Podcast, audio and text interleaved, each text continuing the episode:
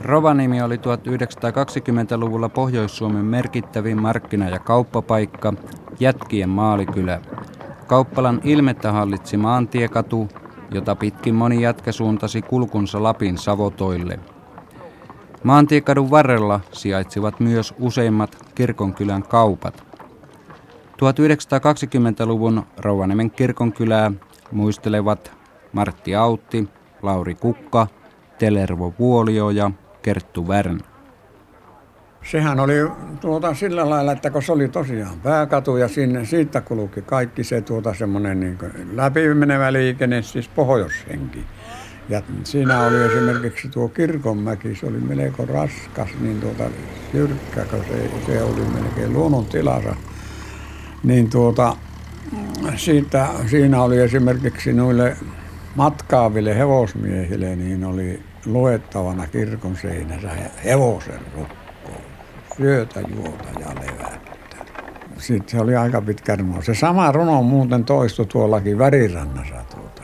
Siis oli vähän niin kuin, meissähän on kaikkia. Niin tuota, se oli niin semmoiselle raakaluontoiselle hevosmiehille, niin se oli ehdottoman toivottu asia, että hevosta käsiteltäisiin oikealla lailla ihmisiksi, eikä tuota, olisi, niitähän sanottiin hevoskorpiksi, jotka rasittivat yli hevosta. Ja kyllä ne monestihan se näkyykin, joka oikein on väsynyt hevonen, niin sillä laskeutuu vähän niin kuin korvat tuota vaakasuoraan. Se on semmoinen ihmeellinen merkki.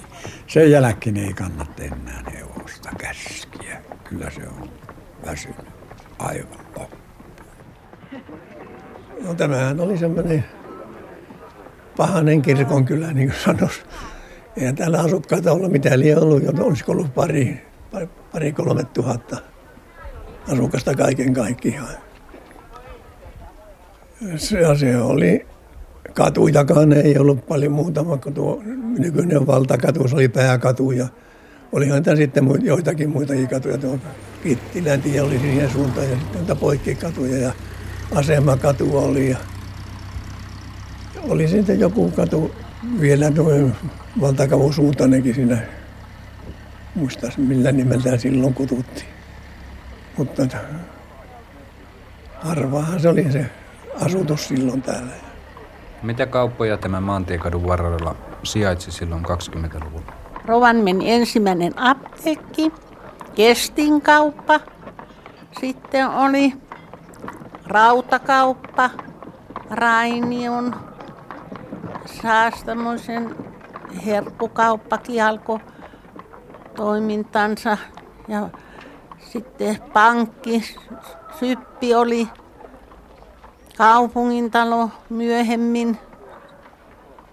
Sitten oli kansallispankki, osuuspankki, Niskan kauppa, kauppayhtiö, Heilalan muotiliike, Leppäluoto, kauempana Lossirannassa, niin kuin sanottiin, Pöykkö ja Saastamoinen.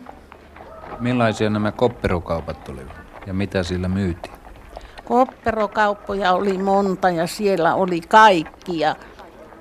Oli naisille ja miehille monenlaista tavaraa. Samalla lailla kuin nytkin, että hyvin pärjättiin niilläkin kaupoilla sen ajan ihmiset. Siellä myytiin alusvaatteita miehille ja naisille ja päällysvaatteita. Ja niitä oli monta kopperokaupista. Ne hyvässä sovussa vierekkäin olivat liikkeet. Oli kenkää ja oli alusvaatteita tosiaan ja päällysvaatteita, sukkia, flanellipaitoja. Flanellivaatteita käytettiin paljon miehillä, koska se on lämmintä ja savottoin mentiin, niin sinne piti olla lämmintä. Niitä oli paljon myytävänä. Meillä oli semmoinen rantakoppero tuolla Lossirannassa, Värirannaksikin sitä sanottiin. Niin siellä myytiin kahvia, voileipää ja virvokkeita, kaljaa ja limonaadia. Ja sitten siinä oli niin jaettu se, että oli pitkä tiski ja sen tiskin takana oli luonnollisesti hella ja sitten hyllyt ja, ja toisella puolella oli näitä Lapin jätkiä.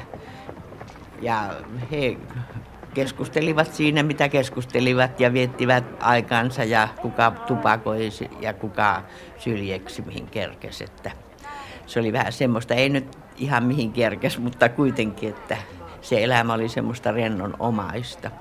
Sitten meillä oli samoihin aikoihin, minä muista mihin aikaan tämä kahvila oli, mutta se on kuitenkin silloin 20-luvun puolivälissä käsittääkseni ollut. Sinne 25 tai onko tähän ennenkin.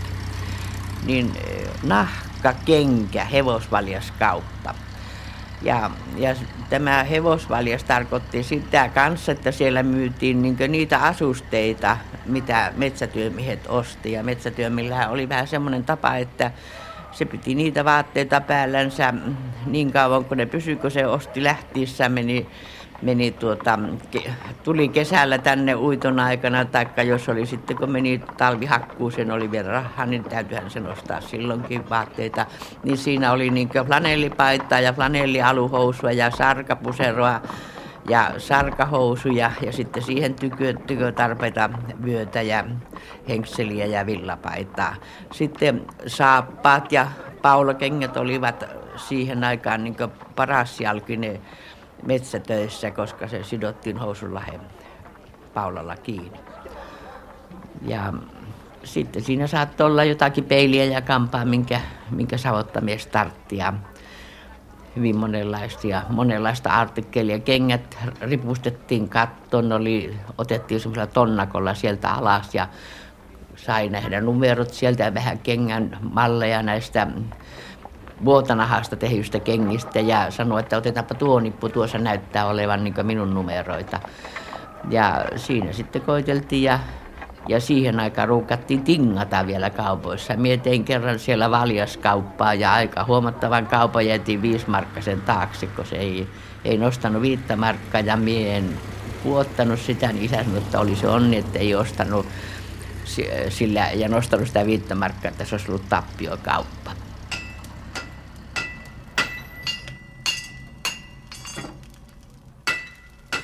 Toivo Heskari, millaista tuo Rovanemen talouselämä oli? Millaisia erilaisia työpajoja täällä oli? Äh, niitä oli noin Heiskarin paja, Hämäläisen paja, Tapion paja, Marttiini. No Marttiini oli pikkusen eri, se oli semmoinen vikatapuolella ja puukkopuolella silloin.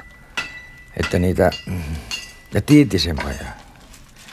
Että jos sanotaan, niin minusta niitä oli kyllä – aika paljon. Kyllä niillä joka paikassa töitä riitti. Paljonhan ne se työllisti nämä, nämä uittohommat. Keksiähän tehtiin hirviät määrät aina näille puutavaroyhtiöille. Ja tuossa nyt voisin mainita nämä keksin rengaat tuosta, että sepän tuosta, niin kuin aajossa hitsattiin. Aajo, silloin ei oikeastaan muuta ollutkaan kuin aajohitsaus.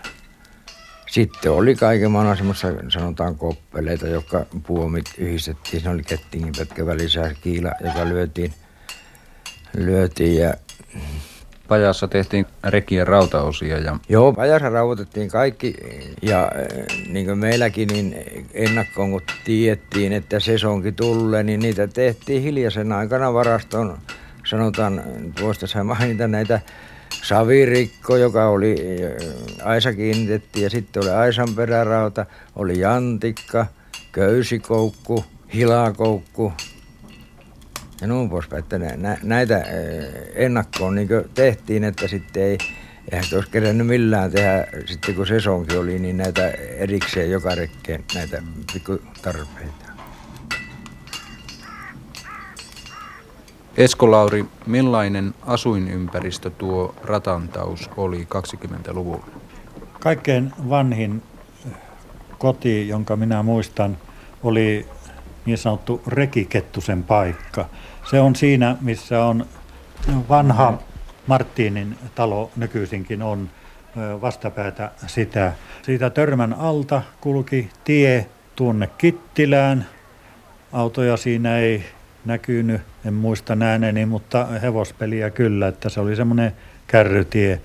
Ja siinä ympärillä oli muutama talo, tämä Marttinin talo, jossa oli pajahomma ja sitten siinä naapurissa oli sitten Viikmanin talo, joka oli iso ja vauras talo.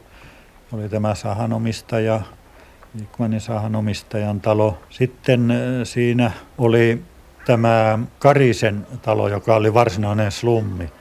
Se oli melkein umpi, koko tontti rakennettu umpeen, kaksikerroksisia taloja ja siellä oli tämmöisiä yhden huoneen, eli niin, niin sanottuja hellahuoneen asuntoja suurin osa, ja joitakin oli sitten tämmöinen keittiö ja kamari. Ja semmoinen asunto sitten, kun me jouduttiin tuosta Rekikettusen paikasta lähtemään, niin asuttiin semmoisessa. Ja ihmetellä täytyy, että siellä siihen aikaan, kun oli nämä tavalliset hyysikät ja avotunkiot, johon talven mittaan vikavedet monet kymmenet perheet kanto ja siellä penikat juoksi ja leikki siellä kaikkialla, että siellä ei minkäänlaiset taudit levinneet. Ja niin ahtaassa kuin asuttiin, ettei tulipaloja tullut onneksi. No minkälaista pienteollisuutta tuolla alueella oli 20-luvulla? Se oli tämä meidän isän verstas, oli varmaan niitä suurimpia. Se oli suuri kooltaankin tämä Rekikettusen rakennuspaikka ja toistakymmentä työntekijää siinä oli miehiä ja naisia. Ja etupäässä tehtiin puukkoja ja alkuvuosina myöskin tehtiin visapääpuukkoja. Ja siellä oli semmoinen alkeellinen sorvi, jota kone käytti, jolla visapuupäitä sorvattiin – mutta sitten myöhemmin, kun siinä vieressä tien toisella puolella oli Marttiinin paja, ja Marttiinian alussa tako vain noita viikatteita, mutta sitten hän innostui tähän puukkohommaan. Ja kun siellä näitä teriä hän takoi ja oli erittäin taitavia seppiä siellä karkaisemaan puukkoja, niin hän ilmeisesti ajatteli, että hän saman tien niin laittaa päätkin ja niin isä myi tämän sorvin ja Visa puuvaraston Marttiinille ja keskittyi sitten valmistamaan vain näitä poroluupuukkoja. Ja kun isä oli saanut kultaseppäkoulutuksen, niin äh, nämä olivat nämä sitten, hän pyrki valmistamaan näitä poroluuesineitä myöskin samanlaisia, mitä kultasepän liikkeessä oli. Oli Lapin lusikkaa ja oli sokeripihtiä, paperiveistä – ja mitään siellä, ja kynttiläjalat oli erittäin suosittuja.